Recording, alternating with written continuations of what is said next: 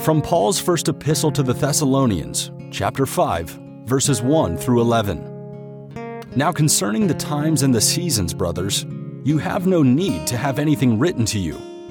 For you yourselves are fully aware that the day of the Lord will come like a thief in the night. While people are saying, There is peace and security, then sudden destruction will come upon them, as labor pains come upon a pregnant woman, and they will not escape.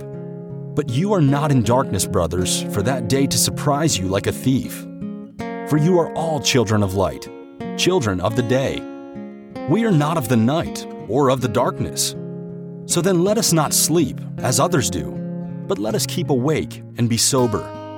For those who sleep, sleep at night, and those who get drunk are drunk at night.